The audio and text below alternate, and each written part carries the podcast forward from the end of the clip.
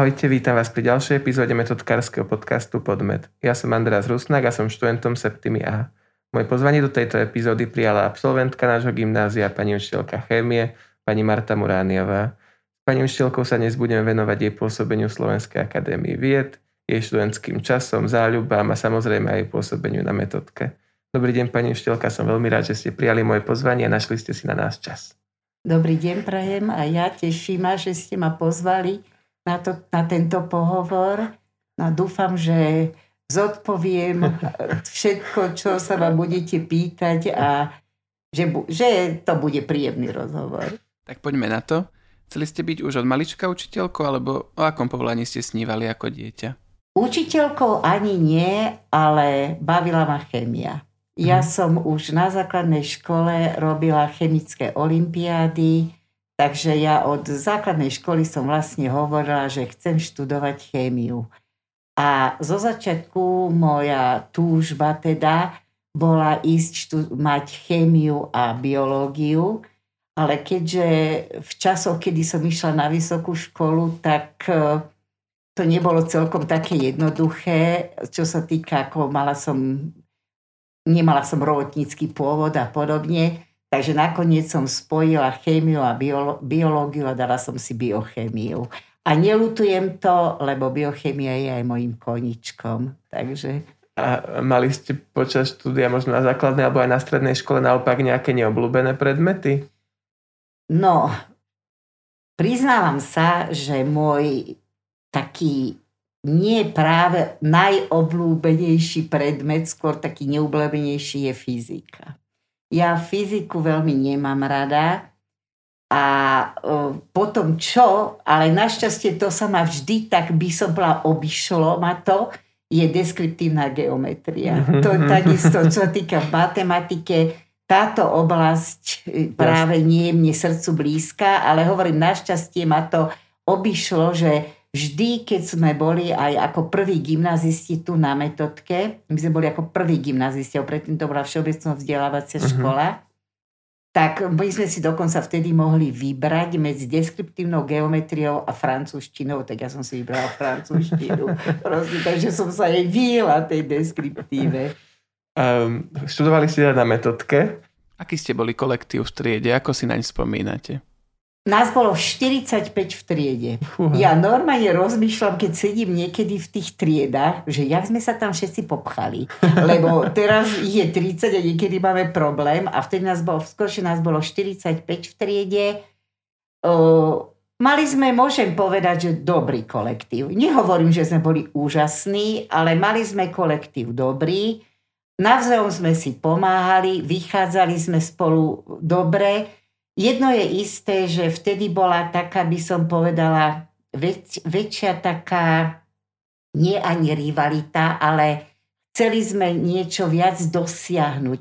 Teraz je trošku táto, taká, by som povedala, túžba po nejakej po nejakom lepšom alebo vzdelaní alebo niečo také dosť o mnoho nižšia. Takže u nás bola pomerne veľmi vysoká látka nastavená a keď človek chcel byť na úrovni dobrej, tak musel skutočne aj veľa pracovať. Čiže ja keď spomínam na metodkárske roky, tak e, spomínam hodne na hodne, hodne práce.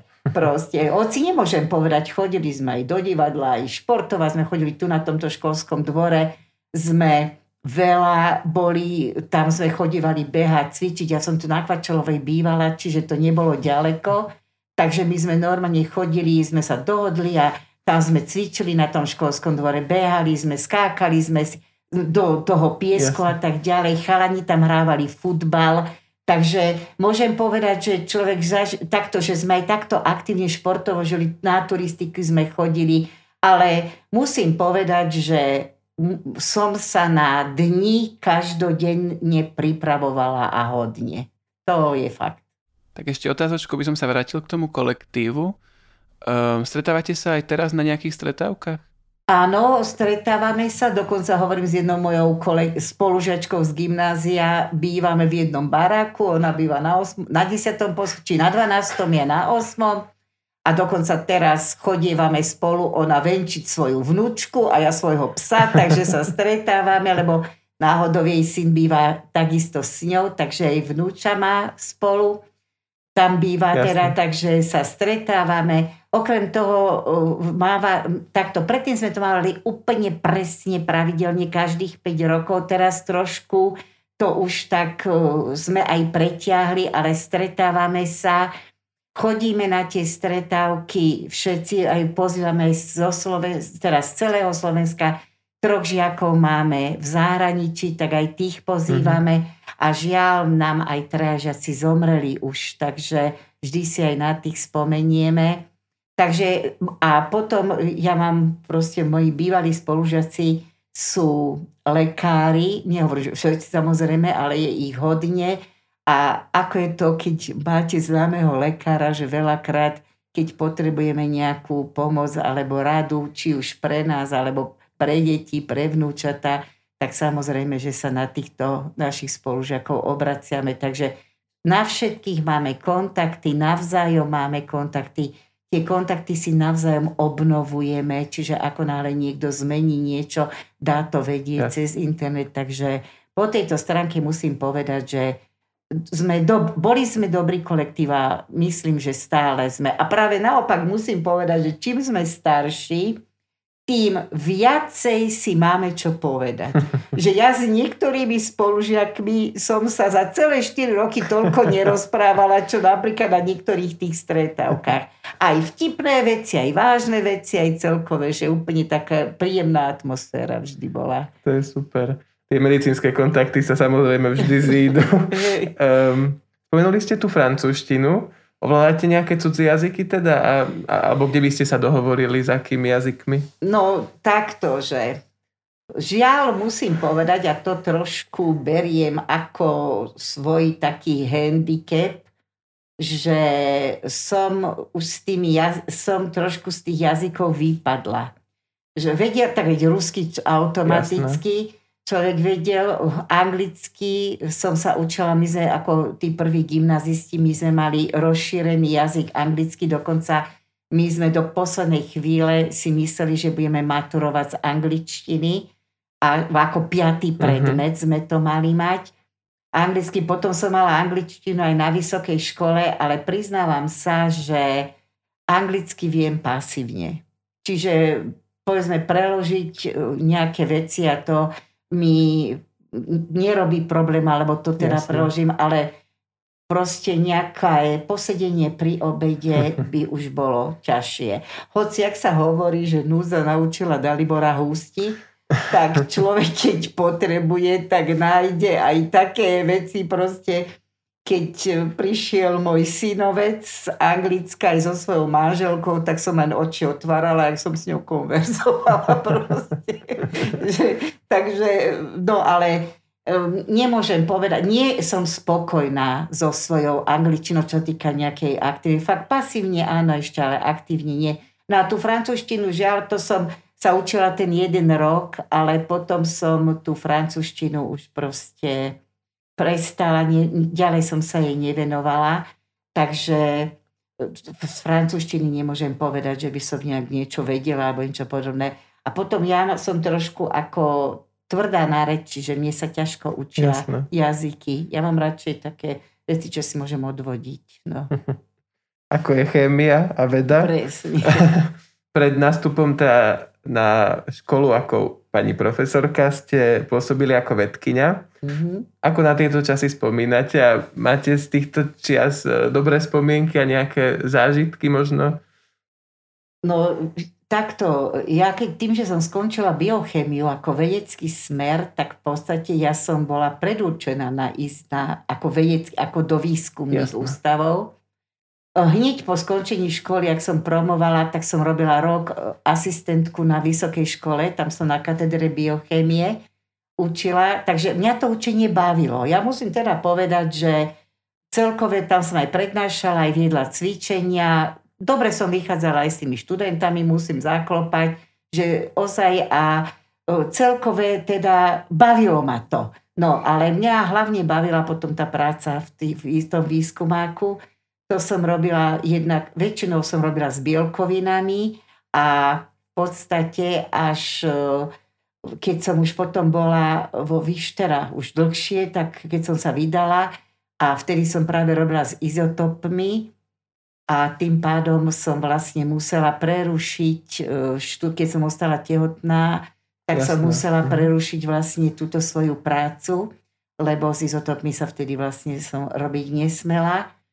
No a, ale Bože vám povedať, že boli to pekné roky a predovšetkým boli to také zaujímavé roky. Totiž na chémii a hlavne keď robíte tento, túto biochémiu, tak tam sa nikdy nenudíte. Nikdy neviete, čo budete robiť, ako vám to vyjde. A potom také situácie napríklad, že som, som do 4. ráno napríklad robila rastovú krivku, alebo do 3. ráno potom prišiel manžel pre mňa, na 3 hodiny som išla domov, som sa vyspala a potom som prišla znova a ďalej sme to robili, čiže takéto, alebo keď sme robili dlhé behy na centrifúgach, že sme spali na karimatke pri centrifúge a podobne, čiže človek takéto ako má zážitky z tých ústavov, ale je to je isté, že bola to práca jednak pekná, jednak zodpovedná a hlavne keď robíte aj s tými izotopmi, dosť by som povedala taká, že človek sa vtedy naučí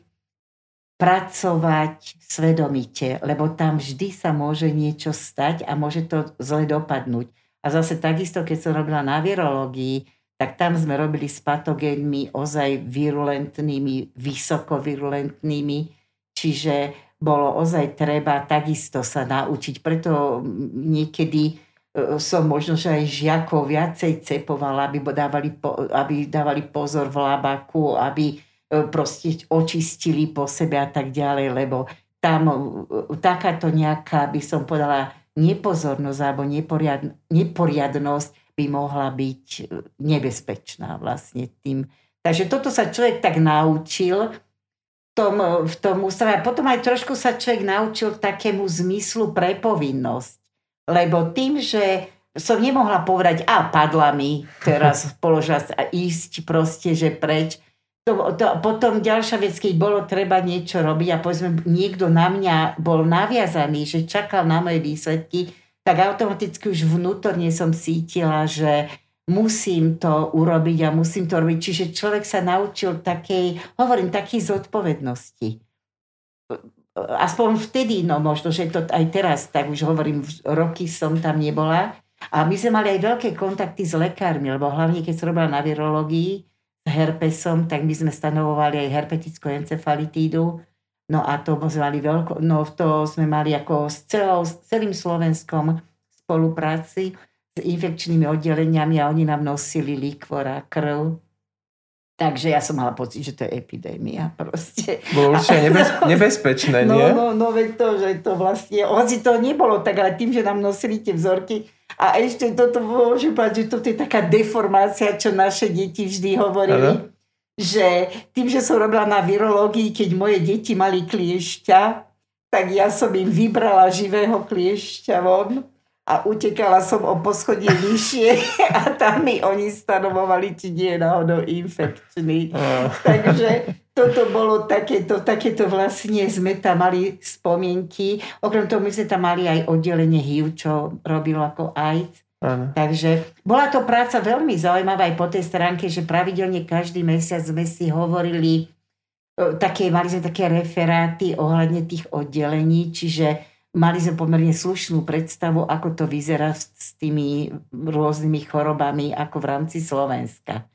No ale potom e, táto valika prišla za mnou, že sa Suseda tu uvol... 12. Áno, no, no, no, no, no, že sa tu uvoľnilo miesto, že či nechcem prísť a skúsiť. Tak som prišla, skúsila a ostala.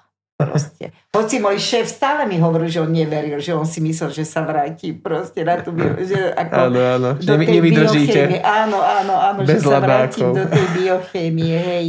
A tak vám poviem, že keď sa s tou priateľkou svojou stretnem, tak uh, aj veľakrát ma to ako chytí, že, že proste uh, sa rozprávame a baví ma to. Momentálne situácia taká, aká je. Um, Pomohli vám vaše skúsenosti a vedomosti v tejto covidovej dobe e, prekonať ju ľahšie, alebo práve naopak vás to viac ťažilo?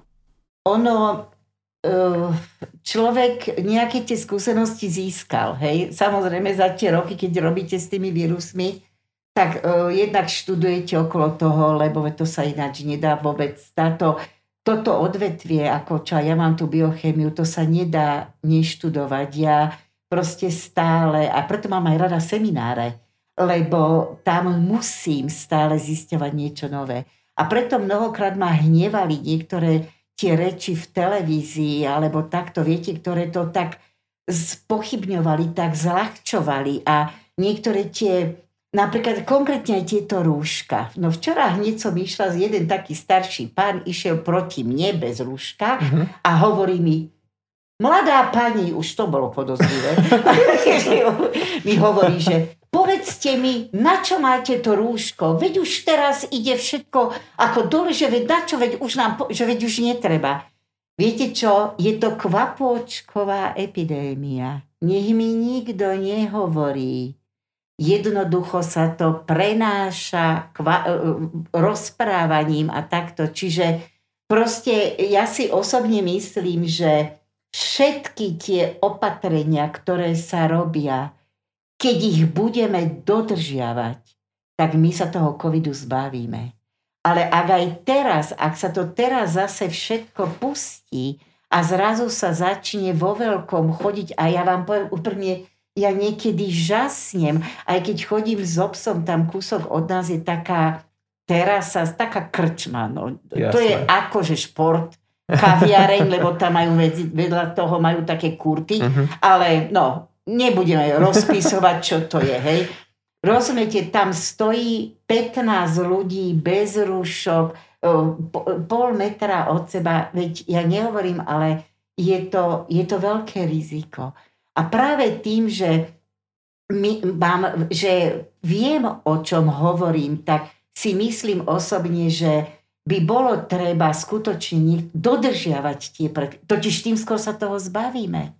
Je to, eh, no je to, viete, ono sa to povie síce, že ako, ale ak poznáte film, uh, tá epidémia, uh, táto tam hrá, um, tam hrá Dustin Hoffman, tam hrá Vražovná epidémia, alebo tak sa to nejak To je taký starší uh-huh. film. No nič, to vám chcem povedať. Tam presne je ukázané in, nainfikovanie sa jedného mesta kvapôčkovou uh-huh. infekciou, že chorý človek prišiel do kina a tam 4 petiny ľudí z tom kine, on tam začal kašľať a ako tam kašľal, tak všetko tam ukazovalo sa, ako sa to rozširuje po tých divákoch a ako sa tí diváci postupne ako nainfikovávajú. Hej, a toto je, úzam, je to film, ja nechcem to Jasne. ako hovoriť, že to je to, ale takto, takto tá kvapočková infekcia ide. Čiže po tejto stránke nemôžem povedať, že by človek bol nejaký hysterický, alebo čo, ale tvrdila som, treba dodržiavať. Budeme chodiť s náhubkami, budeme v rukavici, nosiť rukavice.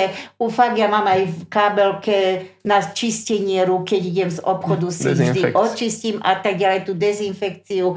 Čiže takéto veci. Nestretávali sme sa ani s deťmi, ani z rodiny. Zásadne som za očkovanie. Ja som vôbec, možno, že môže aj Adam povedať, že som stále tvrdila, že očkovanie vôbec je treba, preočkovávanie a ja proste... Už ste aj zaočkovaná? Áno, áno, už som obidvakrát. Ako náhle sa sme mohli, tak sme boli zásade, už moja mama má 94 rokov, tak už nie, tak ona bola hneď medzi prvými, Jasné. ale človek mal strach, aby niečo nedoniesol aj kvôli nej, lebo u nej by to už, hoci nakoniec ani ja nie som už najmladšia, tiež aj nejaké choroby, že je tam to riziko. Čiže proste ja som bola, zásadne som za to, aby sa dodržiavali tieto veci a radšej budeme dva týždne zbytočne robiť nejaké opatrenia, ako za kvôli jednému týždňu vlastne s tým skončiť. A bola by škoda, keby sme v lete nemohli zase nikam chodiť, Samozrejme. alebo keby sme od septembra začali ako tento rok. Od No, hm. Hej, to je... A teda očkovanie prebehlo všetko v poriadku? Áno, musím zaklopať všetci sme už aj manželie, takže už sme všetci zaočkovaní a no vidíš, lebo mám nakoniec povedať moji vnúci, 7-roční a 8-roční boli pozitívni. Uh-huh. A dokonca tak ten menší, že moja dcera s ním bola dva týždne na infekčnom na kramároch. Uh-huh. A dostali to v škole. Oni sa nainfikovali v škole. Jeden aj druhý. Takže aj u detí to môže mať no, vážny no, priebeh. Samozrejme, no a dokonca tak, že je ten menší je vyslovene pod e, kontrolou plúciarov, čo hovoria, že môže to mať následky na plúca a tak ďalej. Uh-huh. A dlhodobé. Dlhodobé, áno. Čiže normálne chodí, on práve teraz s ním chodí e, na, je zaevidovaný a chodí s ním pravidelne každé tri mesiace na plúcne na kontrolu. Čiže je, nie, je to, nie je to maličkosť. Kripočka. No, áno, presne. Vrátil by som sa teda naspäť k vám a k, k tomu prechodu e, na školu, na metodku ako, ako pedagóg. A ako ste sa zvykli e, na učenie menších žiakov ako vtedy na tej vysokej? Bolo to ťažké? Tak to vám poviem. Ono, ja, ja, ono to... Uh, ťažké. E, Prv všetkým som sa veľmi musela učiť ja. Uh-huh. Lebo ja vám poviem jedno, ono, učiť na vysokej škole, tam učíte nejakú oblasť. Čiže ja som bola bielkovinár, ja som učila bielkoviny, prednášala bielkovina, robila lavaky s bielkovinami. Mňa by proste, ono, že málo ľudí zaskočilo nejakou otázkou z bielkovín. Lenže na strednej škole vy máte, vy, možno, že nie do takej hĺbky, ale vy musíte mať celé spektrum. A keď som ja začala učiť prvákov, a ja som dostala hneď prvákov, druhákov, tretiakov aj maturantov, hneď som dostala všetky uh-huh. ročíky, jak ja vám poviem úprimne, ja som si stavbu atómov a chemickú väzbu a tieto veci musela takisto zopakovať. Lebo za tie roky už mi to vypadlo takto. Yes. No, čiže musím povedať, že prvý rok, a to som mala aj dve, tie deti boli malé, Prvý rok som teda do jednej, do druhej, niekedy aj do tretej denne proste si pripravovala, robila tie prípravy a si tak opakovala a tak ďalej. No a toto, čo si sa ma pýtal, že čo sa týka tej úrovne, no ono človek, keď začne, tak najprv som začala akože učiť, no trošku by som povedala takým vysokoškolským štýlom. No ale človek získa by som povedala rokmi, alebo teda praxou si uvedomíš, čo môžeš a čo... Čiže postupne som by som povedala z tej latky upúšťala proste nižšie a nižšie, lebo nakoniec človek vidí, do akej miery tie deti vládzu to alebo nevládzu ponímať. Ale na druhej strane ja zase tvrdím jedno, že gymnázium je škola, ktorá by tie deti mala naučiť skutočne všetkie, všetko by mali vedieť na určitej úrovni. Čiže že tá, to znižovanie tej latky podľa mňa nie je celkom správne. A ja niekedy, keď počúvam, že deti by to nezvládli a prečo nie? Nechcem povedať, že, že ich treba zaťažiť neviem ako, ale veď zase určitá tá úroveň by mala byť tá všeobecné vzdelanie, ako sa to volá. Hej? Čiže po tejto stránke, no nepáči sa totiž, a hlavne v chémii je to nebezpečné, lebo ono, my keď vyhadzujeme z chémie, že napríklad osem tematické plány a mi tam povedia, že mám toto, toto, toto, toto vyhodiť. Lenže ja keď niečo vyhodím, chémia je jak stavebnica, jak Lego. Keď nepostavíte spodné poschodie, tak vrchné vám capne, nie? Čiže ja keď vyhodím niečo z tej chémie, tak v určitom čase ja sa k tomu budem musieť vrátiť. A tie deti, buď sa to nabiflia, alebo to ja im budem musieť dodatočne vysvetliť. A ja si osobne myslím, že nemá byť našou úlohou, aby sme my nútili žiakov alebo ľudí sa biflovať.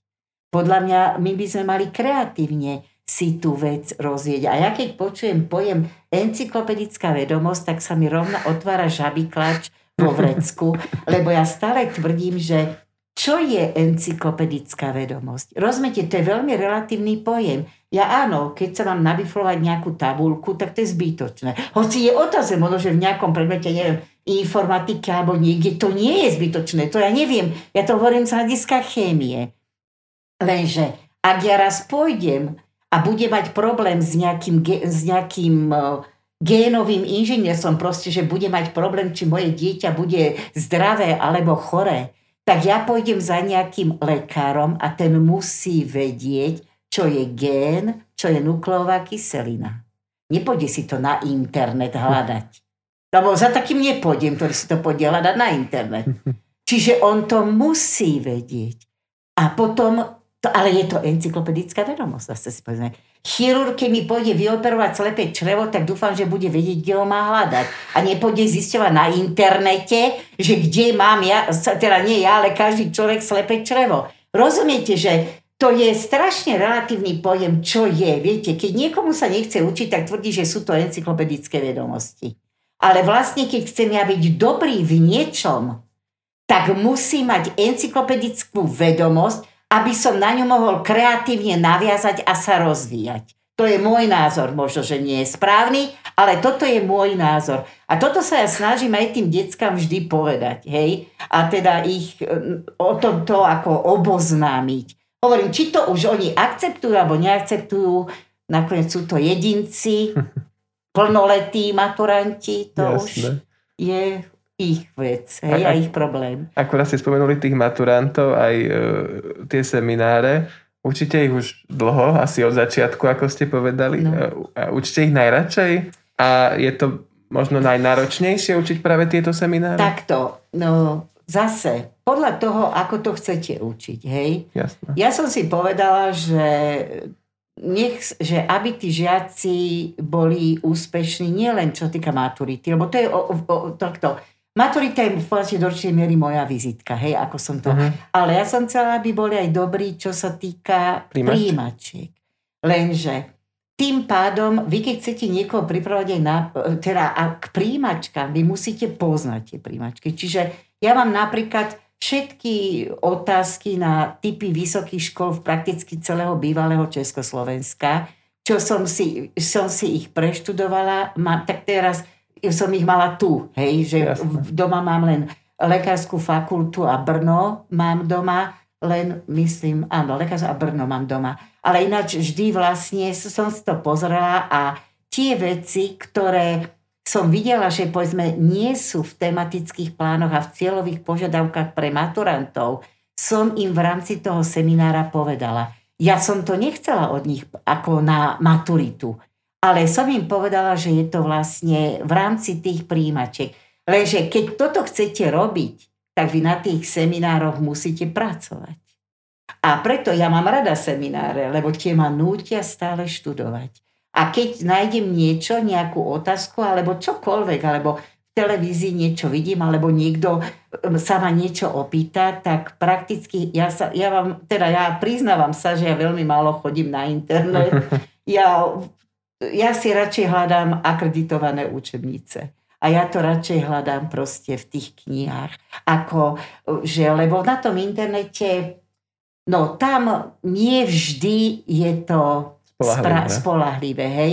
Takže ja mám rada semináre a rada učím semináre, lebo aj ma nútia pracovať aj na sebe. Čiže aby som to vlastne robila. Hoci jedno je fakt, no je to o mnoho viacej práce ako tí ostatní, lebo tí už teraz síce to bola fuška, lebo som si tie prípravy všetky musela urobiť do počítača. Mm-hmm. Takže teraz teda poviem vám úprimne, že som sa podchula v tom tých počítačoch. Mm-hmm. Takže toto bola akože fuška, ale ináč človek už tie prípravy má a tam ozaj len niekedy, rada chodím aj na také prednášky, čo robí chemicko-technologická fakulta, to robia v auguste, posledný augustový týždeň, lebo tam sa dozvedáme kaďaké také nové veci a oni to robia skôr tak populárne, že nie je vyslovene len veľmi vedecky, takže mnohé pikošky, čo tam sa človek dozvie, to si už pozapisujem a potom to v rámci vyučovania proste človek povie a tak, aby sa to tak trošku odľahčilo alebo podobne. Takže tieto veci, ako, no človek musí na sebe pracovať, keď chce ako byť dobrý, no. nechcem povedať, že tá, netvrdím, že ja som dobrá, ale že keď chce byť ako, tá hodina by bola taká, že by ich zaujala a niečo tí žiaci si z nej odniesli. To je dôležité. Pre mňa najväčší úspech bol, keď mi jeden žiak, ktorý bol, to bolo ešte úplne na začiatku, ktorý bol strašný odporca chémie. My sme bojovali celé 4, 3 roky teda. Sme bojovali, bojovali, bojovali a už horko ťažko toho štvorkov, aby aspoň štvorku dostal. A potom na konci tretieho ročníka, už, Daša si ešte na sem, na, konci tretieho ročníka, keď sme už mali biochémiu a to už keď som mi to vysvetlovala, tak mi hovorí, pani profesorka, ja zistím, že tá chémia je predsa zaujímavá. Hovorím, no tak toto je najväčší úspech učiteľovania proste, keď mi tento to povedal. No. tak ešte jedna otázka k aktuálnej situácii. Momentálne teda vám už nastúpili maturanti do školy, vnímate na nich nejaké nižšie vedomosti na seminároch, alebo uh, ako by ste ich porovnali s predchádzajúcimi maturantmi? Uh, takto, nemám to, jednak nemám, nematurujú, takže Jasné. to neviem, nemám, ale čo sa týka tých testov alebo takto, ja vám to poviem takto. Čo sa týka online učenia, ja si dovolím tvrdiť, že som spravila maximum, čo sa dalo. Že učili sme, až na to, že sme sa nevideli, ja som dostala aj taký zo školy taký tabletík, mm-hmm. grafická karta, či stola, no proste také, čo si, mm-hmm. hej.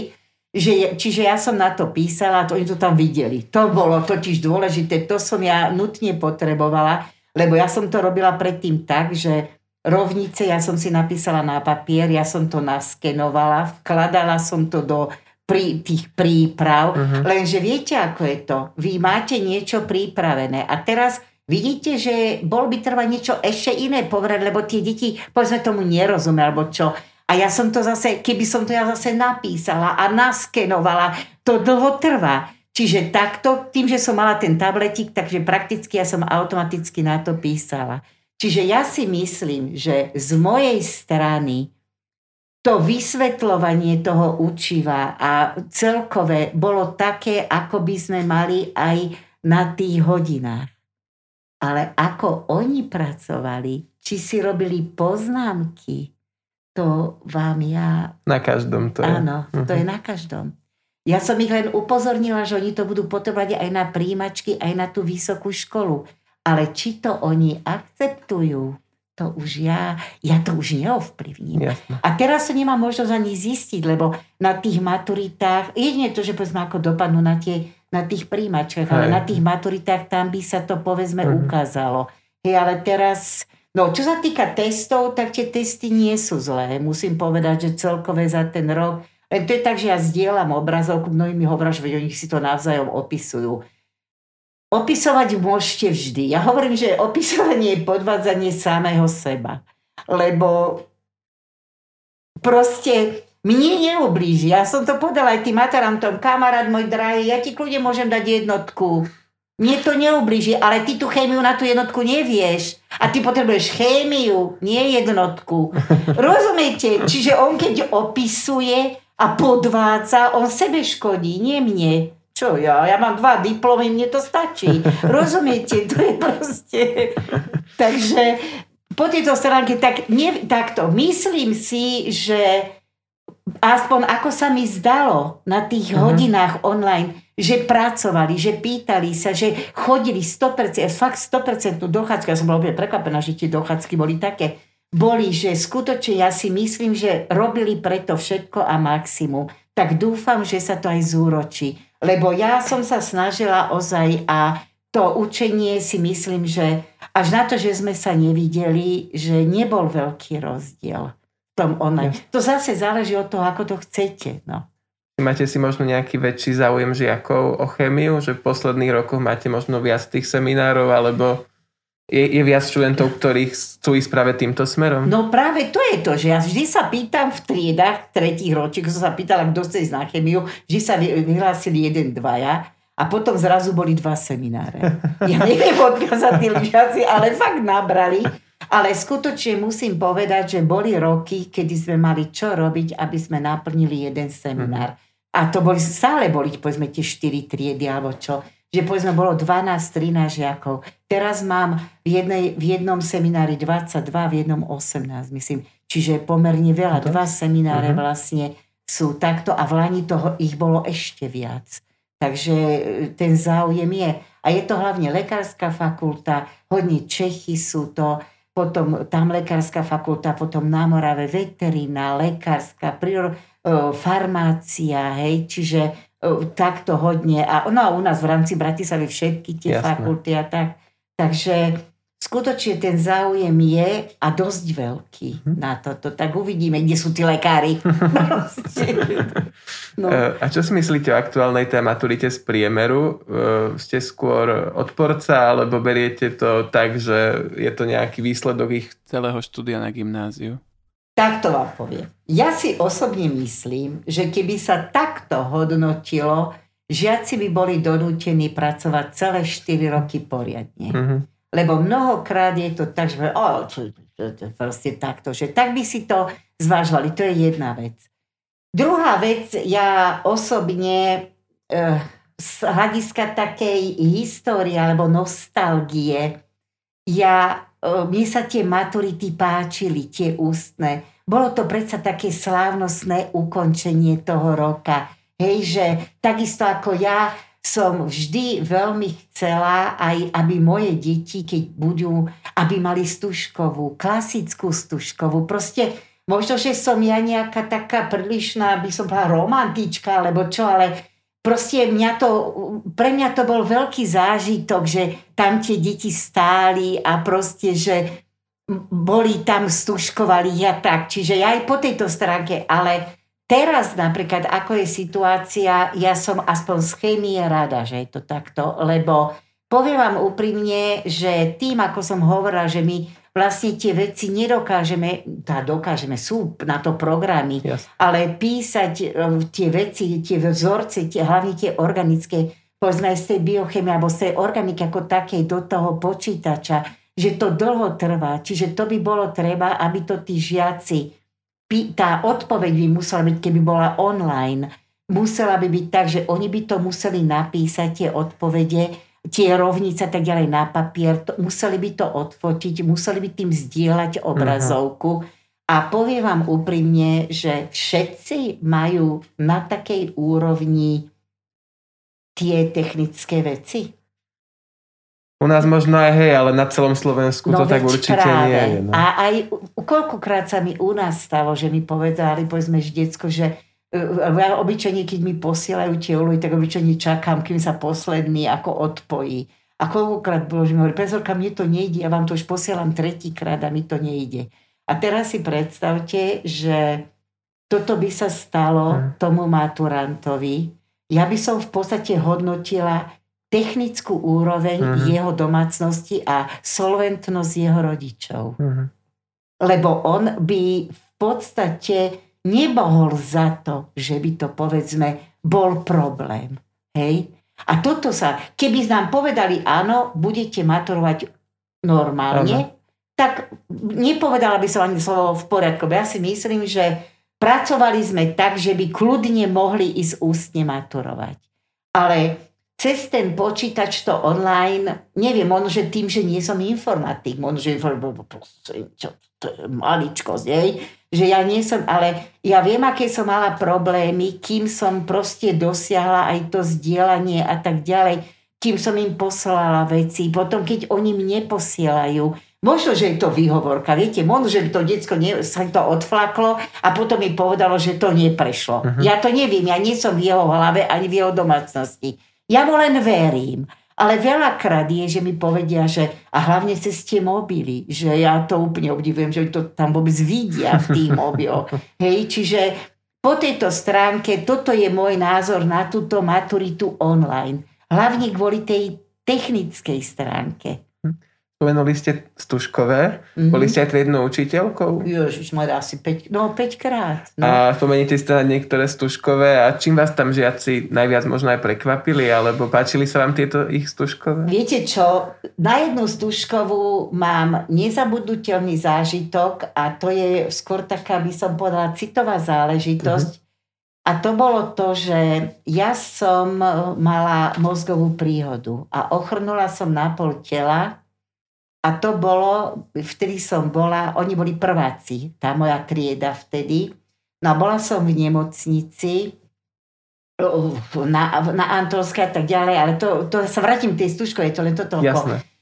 Bola som v nemocnici, tam som bola, ale zrazu to bolo, tiež, ma boli maturity a proste my, lekári to uvádzali, že som bola vyčerpaná z tých maturít a tak ďalej, no proste zrazu doma som vešala prádlo a zrazu som ochrnula proste z ničoho nič. Takže som ležala v tej nemocnici a prvé, čo bolo, len zrazu prišla za mnou sestrička a mi povedala, že, že Pani Muraniová, že máte tu návštevu, ale prosím vás pekne, kľud, ako aby ste sa nejak neznepokojili a podobne. Tak kúkam, že prvá tak ma posadili, lebo ja som si, ne, nevedela uh-huh, som si ani sadnúť, tak ma posadili, tak celá tá trieda prišla za mnou do tej nemocnice, komplet celá a doniesli mi velikánskeho slona, akože pre šťastie takého, takého no, normálne takú račku hej, plíšového, to mám ho aj doma, vnúci sa s ním teraz hrajú, plíšového slona mi doniesli, vtedy, aby som teda akože to vydržala a tak ďalej, že aby som sa z toho dostala. No musím zaklopať, vidíte, dostala som sa z toho. A tak na týto, s týmito som potom v druhom ročíku išli sme až k maturite. No a poviem vám úprimne, že na tej maturite som bola znova, veľmi, boli, oni boli veľmi ohľaduplný, keď som prišla potom po tej, ja som ako už v oktobri potom nastúpila, oni skutočne vždy bolo niečo, keď prišli sa opýtať, či je všetko v poriadku a takto tie deti. Nikdy ja som to nich nechcela prosiť takto. A keď sme mali stúžkovú, tak zrazu len oni mi hovoria, že majú pre mňa darček. A ja hovorím, že, že dobre, že teda akože darček a tak. A ja som od nich dostala húpacie kreslo, ktoré mi dávali preto, aby som, keď učím a mala prestávku, aby som si mala kde sadnúť a oddychnúť, že aby som sa veľmi na tých hodinách neunavila. A poviem vám úprimne, že to bola tak ľudská trieda. Neboli nejakí úžasní, čo týka učenia, no tak ale ale to bola tak ľudská trieda, to bolo, no ja to samozrejme mám ho aj teraz, mám ho aj, hoci kedy si v ňom teda posedím a na nich spomínam. Bola to skutočne, toto je taká veľmi pekná, takú aj normálna stužka bola, iba toto je taký nezabudnutelný zážitok a potom, keď som išla domov z tej stužkovej, to bolo vo vernosti. Uh-huh. Tam, neviem, ako bola, kedy tam bola Dimitrovka, tam vzadu, tam je vernosť, tam to, to mali oni v tej tam v tom hoteli, alebo čo to tam bolo.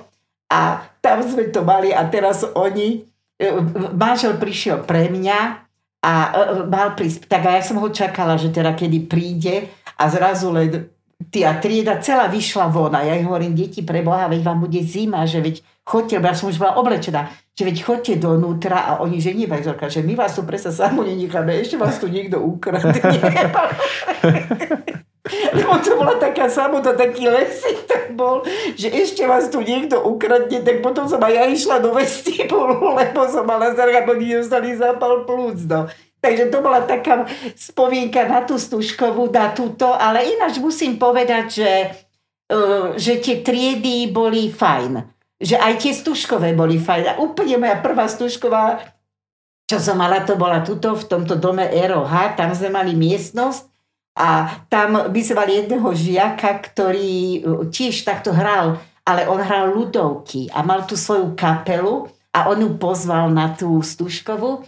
Takže proste tak oni tam nám urobili program no a potom tam ostali. A nakoniec to tak dopadlo, že mlať ano. bola vo vnútri a tí si hrali to bukse buk tam tie hudby a táto ľudovka tá nám tam na chodbe vyhrávala a my sme tam celý pedagogický zbor plus. Pre mňa prišiel manžel a ešte pred dve si kolegy prišli. My sme tam tancovali v ľudovky, valčíky a tak ďalej. Čiže dokonca teraz pani profesorka Lindnerová, tá, prosím, tá ešte vtedy bola taká slobodná mladočka, aj tá vtedy bola v tej triede, tak sme tam proste takto úplne a do 4 rána alebo do 5 cez s nimi sme tam boli. A skutočne musím povedať, že aj rodičia tam ostali, to bolo vtedy, že nebroni, že rodičov pošlu, prečo ja hovorím, tak to si ja so zaujímom vypočujem, jak poviete rodičom, že vypadnite, hej, že to teraz si ja so zaujímom skutočne vypočujem. Rodičia sa tam s nimi bavili, vôbec nikto nikomu nezavádzal, úplne v pode. Hovorím, odchádzali sme odtiaľ všetci okolo tej štvrtej, úplne takto ráno že ozaj. Čiže ja musím povedať, že také celkom pekné boli tie stúškové, takto, čo si takto spomínam, no. Na to, čo, čatka moje, mojich jasné, tried, jasné. hej. Spomenuli ste už aj niektoré kolegyne, máte dobrý vzťah, čo sa týka pedagogického zboru a aj teraz vlastne v kabinete? No musím, do... hej, musím zaklopať, že ja myslím, že áno. Ja aspoň nemám nikoho takého, to, na koho by som mala nejaké ťažké srdce alebo niečo podobné. A teraz tieto dve moje kolegynky, oni sú úplne nové. Ano. Veď dlho sme nás bol len Papso Reháček, bol ako sme boli s tou chémiou. No tak a musím zaklopať, myslím, že aj s nimi, že tak je pravda, krátko sme boli spolu, veď len ten, do toho oktobra, yes. ale komunikujeme, pravidelne sme spolu, čo sa týka ako online, ka, máme dokonca PK, Teams spoločný, aha, že si aha. takto s mnohými koleginkami mám Teamsy, tak dokonca aj s mojim vnukom mám Teams proste otvorený. Takže si... Áno, áno, komunikujeme navzájom a nie len pracovné veci, ale aj súkromné veci. Takže si myslím, že nemôžem povedať, že by... Neviem, viete, neviem ako iní majú na mňa, neviem, Jasne. ale ja nepo, mám, nemám dojem, že by som mala nejaký, nejaký zlý vzťah k niekomu. No, Takže neviem. nenarušili vám priestor kolegynky nie, nové? Nie, nie, nie. Tak predtým, keď som sa tu rozsiaľala, jedine to, čo som hovorila, že ja som mala všetky moje, všetko som mala na počítači hore. Ja mám všetko, aj doma je tam všetko mm-hmm. na lište, čiže ja neviem žiadne heslo, priznávam sa, ja mám všetko napísané, lebo ja si to nepamätám. No a teraz keď som to tam znova mala, tak sa ma pýtali, že no dobré, ale že tie kolegyne, že to budú, ja hovorím, ak to im nebude vadiť, tak mne nevadí, že by sa dostali do toho proste môjho. Ak jedine, že by im vadilo, že nechcú, aby som to tam mala, Jasne. hej.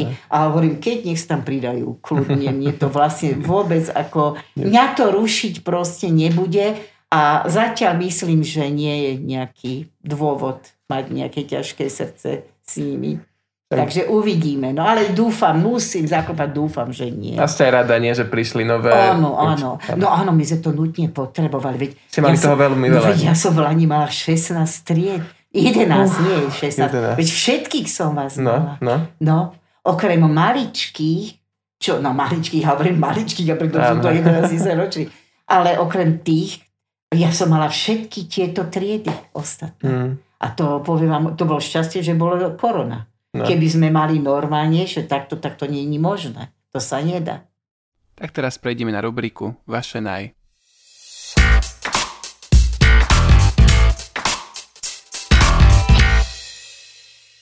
Máte nejaké najblúbenejšie miesto na Slovensku? Chalupu. Chalupu, toto nám väčšina odpovie mi takto, takže máte niekde. Hej, hej, a to je, preto vlastne tam máme tú chalupu, lebo tým, že ja mám problémy, veď e, ako aj so srdcom, aj takto, tak ja, mne sa síce vždy páčili Tatry vysoké, aj ako študentka veľmi veľa sme chodili do Tatiere, aj ako partie, aj ja s rodičmi, lebo cez pozemné stavby tam staré lesné, oni mali chatu, takú, no, chatu, to bol taký hotel skôr, no takže, a keďže moja mama robila na pozemných stavbách, tak vždy sme si to, hlavne v časoch, kedy, neboli, do, kedy nebolo leto, lebo ako vysokoškolačka sme mohli hoci kedy. Takže ja, my sme veľa chodili po Tatrách a ja obdivujem Tatry, aj sa mi vždy páčili, ale žiaľ e, nerobí problém tie výškové rozdiely. Mne úplne vždy zmodrali ústa, keď sme uh-huh. išli na nejakú túru a tak. Kdežto teraz e, my potom cez rodinnú dovolenku, to bola taká kancelária, že Rodo sa to volalo, my sme si vždy objednávali chatu. A to sme robili tak s manželom, že sme si pozreli, zobrali mapu a teraz sme si podali, no kde sme ešte neboli. Uh-huh. A tam sme si teda objednali chatu a tam ako aj s deckami, no a okrem toho vždy sme mali, teda od 8 rokov mojich detí, ja mám psa, lebo ja som bola sama a ja proste vždy som, ja som mala psa aj ako študentka, aj mačku som mala, proste som potrebovala mať niekoho a tak a tým pádom, bol to môj pes, môj maznačík, priznávam sa, kajúci aj teraz.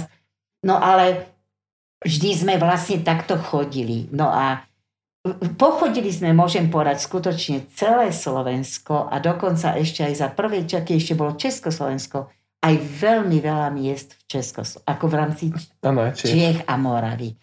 No a táto oblasť, tu kde sme, tá sa nám páčila najviac, takto najviac.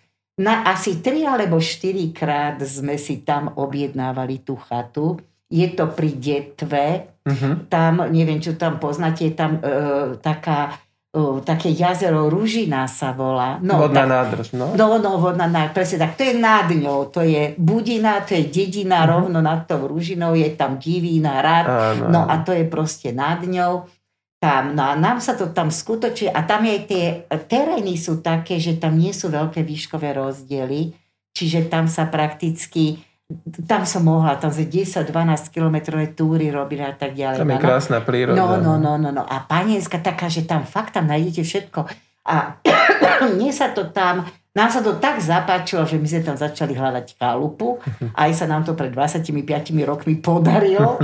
A sme si to tam teraz, najprv je to, tak je to také chudobnejšie, také jednoduchšie, ale sa tam dá krásne stráviť veľa príjemných chvíľ a ozaj veľa chodiť proste. Takže tam to je také naše obľúbené miesto. Čo sa týka zahraničia, máte tiež nejakú obľúbenú destináciu? Alebo kde ste všade boli? Kde sa Viete čo, ja som, priznávam sa, až tak veľmi v zahraničí nebola. Boli sme v Juhoslávii, v Bulharsku, v Grécku, Taliansku, to som bola dokonca so študentmi, mm. v Taliansku a potom sme boli, e, bola vo Francúzsku ešte v Paríži. Uh-huh. Myslím, že to je aj všetko. Priznávam, čo som teda ja ako pochodil. Tak o to viac máte, ja v Rumunsku to, to Slovensko aj, máte o to viac pochodil. Áno, áno. Za to presne, presne môžem povedať, že čo sa týka Slovenska, tak tam je málo kútov, v ktorých by sme aspoň neboli do nich nákukli, ak sme tam už nestrávili nejaký dlhší. A mne sa aj Slovensko páči. Ja stále tvrdím, že podľa mňa najprv, človek by mal najprv poznať svoju rodnú vlast, teraz to znie tak, pat, tak pateticky, ale a až potom sa ťahať kde si, kade, tade po svete. No, hovorím, mne sa na Slovensku páči, ja, mám, ja, ja rada chodím po Slovensku. Možno aj vďaka tejto korone Áno. sme viac poznali naše kulty. Presne, presne, um, presne. Spomenuli ste tú exkurziu. Máte nejaké najzaujímavejšiu, alebo takú, ktorá možno aj vás prekvapila? Že ste aj nečakali, že to bude také zaujímavé aj pre vás? No, to, to sme boli v tom Taliansku. To bola úplne taká náhoda, lebo to chcela naša dejpi, tá dejpisárka, ona tu už neučí, pani psovka Hincová, ona chcela akože zob, ísť urobiť takú dejepisnú no, no, exkurziu po Talia, tá v Taliansku. Uh-huh. No a teraz ona mňa oslovila, že ako triedna, že či by som teda nešla, no tak som bola, prečo nie? Tak sme boli, no videli sme hodne toho, to veľmi veľké plus bolo, že sme mali takého mladého kultúrneho toho veliteľa, by som bola, ktorý vedel aj taliansky. Čiže sme sa dostali aj do miest, kde viete, keď, keď iné je, keď ten dotyčný niečo vybavuje rodnou rečou, ako keď tam rozpráva anglicky a ten dotyčný ešte aj poradne nerozumie a tak ďalej. Čiže my sme sa dostali aj do takých, napríklad na také, ja neviem, trhy alebo takto, kde by sa možno, že iní turisti nedostali. No videli sme tam Pompeje, čo som proste vôbec, totiž ja vôbec mám vzťah, moja dcera skončila star, starovek, moja uh-huh. dcera je vlastne starovekárka a my, možno, že aj tým, že my sme od e, malinka tam mala aj ja ako dieťa, aj celkové môj otec mal veľký vzťah k tomuto obdobiu takisto, skôr ako taký lajík. No a on to tak možno, že štepoval trochu aj do mňa a potom aj do mojej cery ako, e, ako starý otec a tak ďalej. Čiže ja mám veľký vzťah v tejto oblasti. Čiže toto má veľmi teda, tam tie pompe, to Herkulánium, potom sme boli na Vezufe, sme tam boli, no samozrejme sme, potom kde sme tam, ja aj potom, jak sme išli, boli sme v Benátkach, potom v Rím, tam sme si to všetko oh. pokúkali, pokúkali, to bolo ešte také, že sme tam išli, ja vždy som sa smiala, že už bolo koloseum a ten vedúci nás už hnal, hnal, hnal, ja hovorím, prosím vás pekne, to koloseum tu stojí vyše 3000 rokov, no nevydrží už hodinu, proste, že by sme tam nemuseli tak letieť, lebo stále s rukami na brdavkách sme sa nikde ponáhľali. Ale skutočne, že sme si to tak ozaj všetko prešli a páčilo sa mi to, veľmi som bola s tým taká spokojná. A my sme bývali v takom stanovom tábore a to sme sa vždy vracali mm. tam a tam pri mori, takže to bolo také, že vždy potom po keď sme mali voľno, tak sme sa išli kúpať, no ale to musela som dávať povedať, niektorý neutopil. Takže to, ale fakt musím povedať, že boli aj veľmi disciplinované tie decka. Ozaj veľmi No, môžem povedať, že to bola krása. No, boli sme v Ríme, v chrám Sv. Petra, všetky tieto oblasti sme tam pochodili v Sixtínskú kaplnku, to bola taká epizódka, lebo ten kultúrny, on keď ja som povedal, že chcem niečo vedieť, tak ten kultúrny povedal v poriadku. Proste, no a táto moja kolegynka, ona už v Sixtínskej bola asi 6 alebo 7 krát, takže ona netúžila vidieť Sixtínskú kaplnku, ale ona túžila vidieť nejaký byzantský chrám, neviem, mm-hmm. možno, že bol úžasný. A ona mi hovorí, Marti, ale vieš, tá Sixtínska kaplnka, to bude tam kvantum ľudí, veď nič nebudeme vidieť, že čo ja hovorím, nehnevaj sa. Ale pokiaľ ja viem, Sixtinská kaplnka má vymalovaný strop. Keď tam budem takto stáť vedľa niekoho v masách ľudí, bude mať vyvratenú hlavu hore a pokiaľ tam nebudú holuby, budem spokojná, proste jednoducho. Takže boli sme, ale predstavte si to šťastie, oni vtedy, neviem z akých dôvodov, mali tú Sixtinskú kaplnku zatvorenú a vtedy ju otvorili, mm. takže my sme tam boli jediní.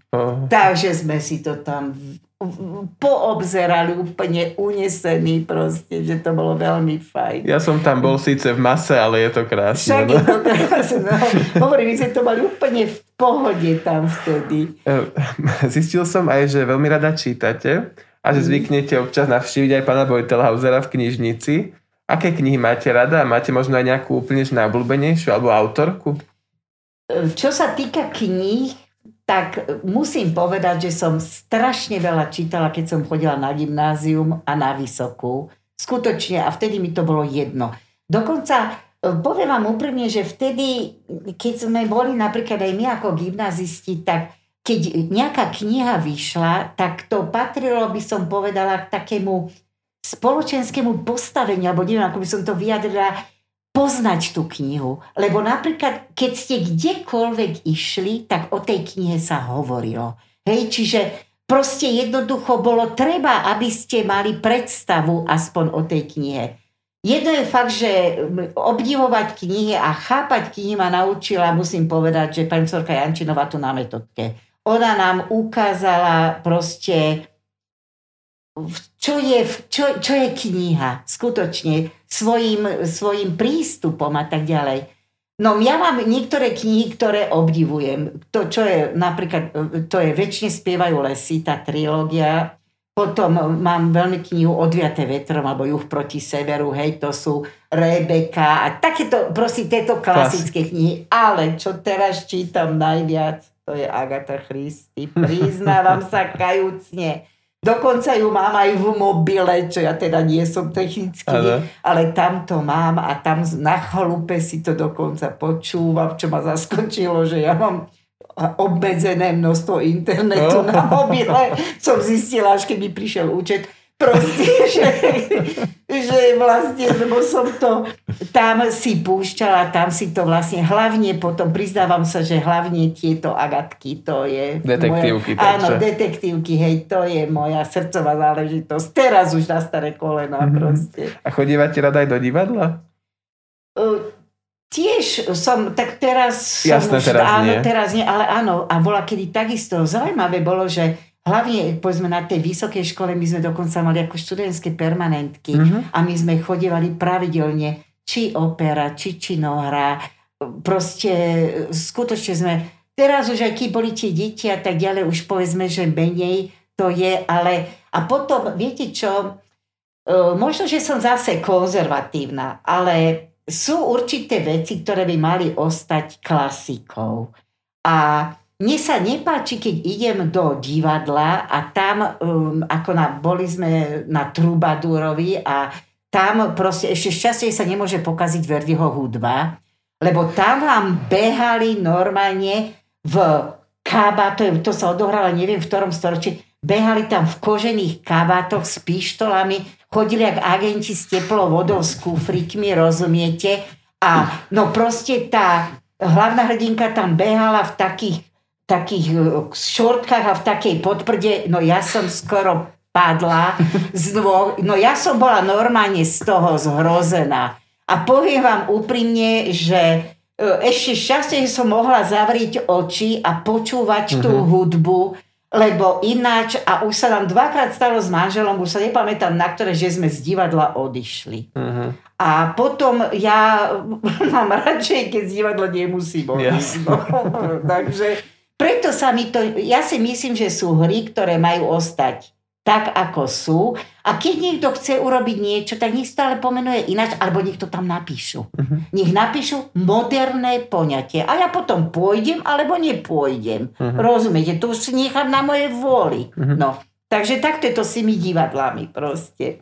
A čo sa týka hudby, akú máte rada a máte nejakú obľúbenú kapelu alebo speváka, speváčku?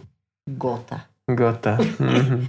Gota, Abu, Proste to sú pesničky, ktoré... Ale mám aj Hanku Zagorovú, no, túto, generáciu. Túto áno, túto generáciu, ale hlavne Gota. Priznávam sa, že Got, keď spieva, tak určite som, a dokonca keď opravujem písomky v pracovni, tak ja mám to, ten Spotify taký, také zelené, no to mám na to, mi nainštaloval môj, môj zať, tak to tam mám a pekne krásne mi tam hrá God a ja si spievam a už minule som si uvedomila, že ono je to strašne počuť. A ja keď tak o jednej v noci opravujem tie písomky a spievam tam, konkurujem gotovi, tak som si myslela, že som kedy niektorý sused mi príde povedať, čo si myslí o mojom chovaní proste. Ale skutočne je to fakt toho... Jaj, a ešte zicha. Mm-hmm. No, to je ďalší taký, taká moja srdcová záležitosť. No, takže tom, to oni, hej. Na tom Spotify nájdete aj nás, to vám potom vysvetlím, že ako sa tam preklikáte až k našim podcastom a Ja to výborne, no to by som bola rada, hej. A čo sa týka filmov, máte nejaký obľúbený, alebo tiež herca, herečku, ale sledujete aj aktuálne nejaké tieto, alebo skôr tiež tie klasické filmy? Viete čo, skôr, skôr mám radšej také tie staršie filmy, čo sa týka hercov, ja mám napríklad Tom Hanksa veľmi rád. Aha. No a sú, povedzme, alebo Juliu Robertsovú, hej, Dustina. Proste sú, a ja si osobne myslím, že sú títo herci, sú záruky Kvality. dobrých filmov. Uh-huh. Čiže ja keď vidím, že takýto nejaký herec hrá, priznávam sa, že nepamätám si celkom všetky, tá mnohé tie mená, že ich je hodne viac, Jasne. ale že iba keď to vidím, už vtedy ma, sa mi to vybaví. Ja mám rada, fi- mne takto, mne je jedno, aký je film, len nemám rada filmy súrové. Uh-huh. Čiže proste krváky a nejaké také sadistické, proste ja nemám rada filmy, kde sa niekto týra. Či je to človek, alebo aj zvieratko. Proste mne to nerobí dobre. A preto, preto ja takéto filmy proste ani nepozerám. A u mňa je veľmi dobre, že dávajú tie reklamy, že aký film pôjde, lebo to ja poviem, aha, tak toto určite pozerať nebudeme. to už dopredu mi je úplne jasné. Ale čo, skôr mám také veci, na ktorých si môžem oddychnúť, hej, že aj keď je to nejaká komédia, nie nejaká úplne, alebo pozerať také niečo, alebo niečo také romantickejšie, ale nie Pilčerová, to zase ne, ale také, neviem, proste sú niektoré filmy, ktoré si napríklad Dve tváre lásky teraz mi bežali, alebo čo ja viem tam Dom pri jazere a toto sú filmy, ktoré si proste... Aj viackrát. Áno. Jo, alebo psia duša. Aha, no, na tej vždy slzím. A to to mi vždy môj vnúk potom whatsappuje, že babi plakala si, keď to náhodou dávajú v telke. že proste, áno, to, to sú také filmy, že, ktoré, ktoré, pri ktorých si tak oddychnem, no, že to je také dobre. Pekné sú, no, aspoň mne sa páčia, no. Spomenuli ste toho vnuka, mm-hmm. máte teda viac vnúčat a zistil som teda, že ich veľa spomínate aj kolegom a možno aj na hodinách, to ja neviem. Ale um, rada trávite s nimi práve voľný čas? Takto, no áno, my sme veľmi veľa trávili spolu. Oni sú, dcera má troch, ja mám sami chalanov proste vnúkov len. A moja dcera chcela mať silou mocou dievčatku a preto majú troch chlapcov. A proste, a teda ten najmladší je 7 ročný teraz e, v práve, bude mať 7 v júni. A najstarší má 11 práve dnes. Uh-huh. Proste má 11 rokov. Takže to je ten príjmaň, ktorý áno, chodí áno, k nám áno. do, do gymnázia. No a poviem vám úprimne, že predtým, kým nebola korona, my sme skutočne veľa času trávili spolu. Ja som chodievala veľakrát e, pre nich aj do školky, mm-hmm. do školy, keď boli a tak ďalej, že e, veľa dcera, ona, keď aj pracovala, keď bola aj na materskej s tými, s tými deťmi, takže ona bola aj také zdravotné problémy, takže ja som dokonca denne chodievala pre, pre nich do školky a tak ďalej. Takže my sme skutočne veľmi veľa času trávili. So synom trošku menej, tam ten je s tým tak menej, by som povedala, sme boli v styku takto denne, ale uh-huh. tiež sme hodne v styku, nemôžem povedať, nie. No a potom na tej chálupe, tam, ale tam obyčajne sme už všetci, nás je tam 11, potom keď sme tam všetci, tak sme tam naskladaní, no ale proste tam už potom trávime tiež. práve s nimi najradšej no, no, trávite no, no, voľný no, čas. Áno, áno, ja ich mám veľmi rada všetkých štyroch chybalov. Proste. Ešte mám jednu otázku na hudobné nástroje, že či ste niekedy hrávali, alebo ste viedli práve deti k tomu? Takto vám poviem, áno. Bola som nútená hrať na klavír. Mm. A možno, že ja to beriem ako takú nie práve, by som bola slnečnú oblasť môjho života, totiž preto, že my sme doma klavier nemali. A ja som vždy musela chodiť, cvičiť do takej, to mi moja mama vybavila, oni mali ako pozemné stavby takú nejakú kultúrnu miestnosť alebo mm-hmm. také čosi a tam mali klavír. A ja samozrejme, keďže bolo treba, aby sa človek cvičil, tak ja som musela chodiť cvičiť na ten klavír tam. A možno, že to bola tá chyba. Možno, že keby sme mali doma klavír, yes. že možno, že by som mala trošku iný vzťah, ale ja som to brala ako nutné zlo. Priznávam sa, že brala som to ako nutné zlo a tým pádom som um, chodila na ten klavír aj tá učiteľka tvrdila, že je to dobré, bola uh-huh. spokojná, ale proste ja som bola veľmi šťastná, keď som s tým prestala. Práve preto, že už potom bolo viacej povinnosti a nebolo času behať, kde si cvičiť, takže potom sme to nechali. A čo sa týka detí, neviem, ale nikdy, zaujímavé jedno, že keď tak nad tým teraz rozmýšľam, že nikdy som neforsírovala nejaké nejaké hudobné, by som povedala, hranie na niečo. Na, moje deti chodili, moja dcera chodila na babkarský kúržok, na keramiku, na maliarstvo. Môj syn chodil na kvantum športových vecí, hej, ale nikdy to nebolo klavír, alebo husle, alebo niečo také, hej, že nikdy nie. A vnúci takisto, hoci môj zať je z hudobníckej rodiny. Uh-huh. Jeho rodičia obidvaja robia na konzervatóriu. Uh-huh. Čiže proste, ale ani on nejak, že by forsíroval, alebo že by nejak presviečal, aby, aby chodil, alebo niečo podobné, to nie. Takže my sme sa venovali kopec veciam takým umeleckým, ale nebola to hudba, by som povedal, že v tom sme skutočne akože takí lajkovia, hoci hovorím, cerata až to babkarstvo robila až v podstate skoro do maturity. Ona už normálne potom ako aj robila predstavenia a tak ďalej, čiže mm-hmm. ju to tak držalo. A, ce, a moji vnúci chodia teraz na keramiku a na maliarstvo a proste ťažký. tak to umelecky. Áno, ťažkí umerci sú teda blížime k záveru. Mám tu také posledné otázky. Tento rok oslavuje naša škola 60. výročie. Spomeniete, spomeniete si na nejaké minulé výročia? Áno, viete čo, to 40. výročie, to organizovala ešte žiaľ nebohá, pani profesorka Šuranová, ona potom zomrela ako veľmi, teda, no mladá, no, uh-huh. neviem, neviem, či sa dožila 50 alebo keď tak tesne po 50 zomrela.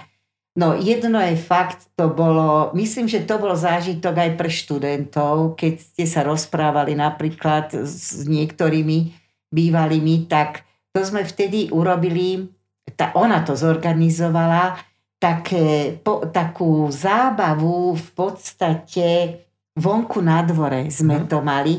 A presne takisto boli tam pozvaní bývalí metodkári s tým, že oni mali za úlohu, tá, nie že za úlohu, proste aby porozprávali o, o svojom, tam som rád, že tam bol ten field, field, field. ten, ten bol tedy tam, to si tak má zafixované, lebo to celá škola, to sedeli takto chalani na chodbe proste a on tam mikrofón medzi dverami sedel a rozprával. Proste to už boli práve majstri sveta. Áno, áno. Takže to bola taká sláva.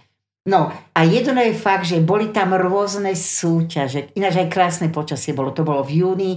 Boli rôzne súťaže, ktoré tie decka ako robili a potom sa to hodnotilo. Potom táto profesorka, ona, vyba, ona zo sponzorov vymámila zázraky, ona vybavila uh, také, že také šiatre nám požičali, potom nám dali peniaze na rôzne šaláty, džusy, rôzne ovocie, ale to bolo tak, že má to byť ako zdravé uh-huh. a hlavne ako takéto ovocia, zelenina.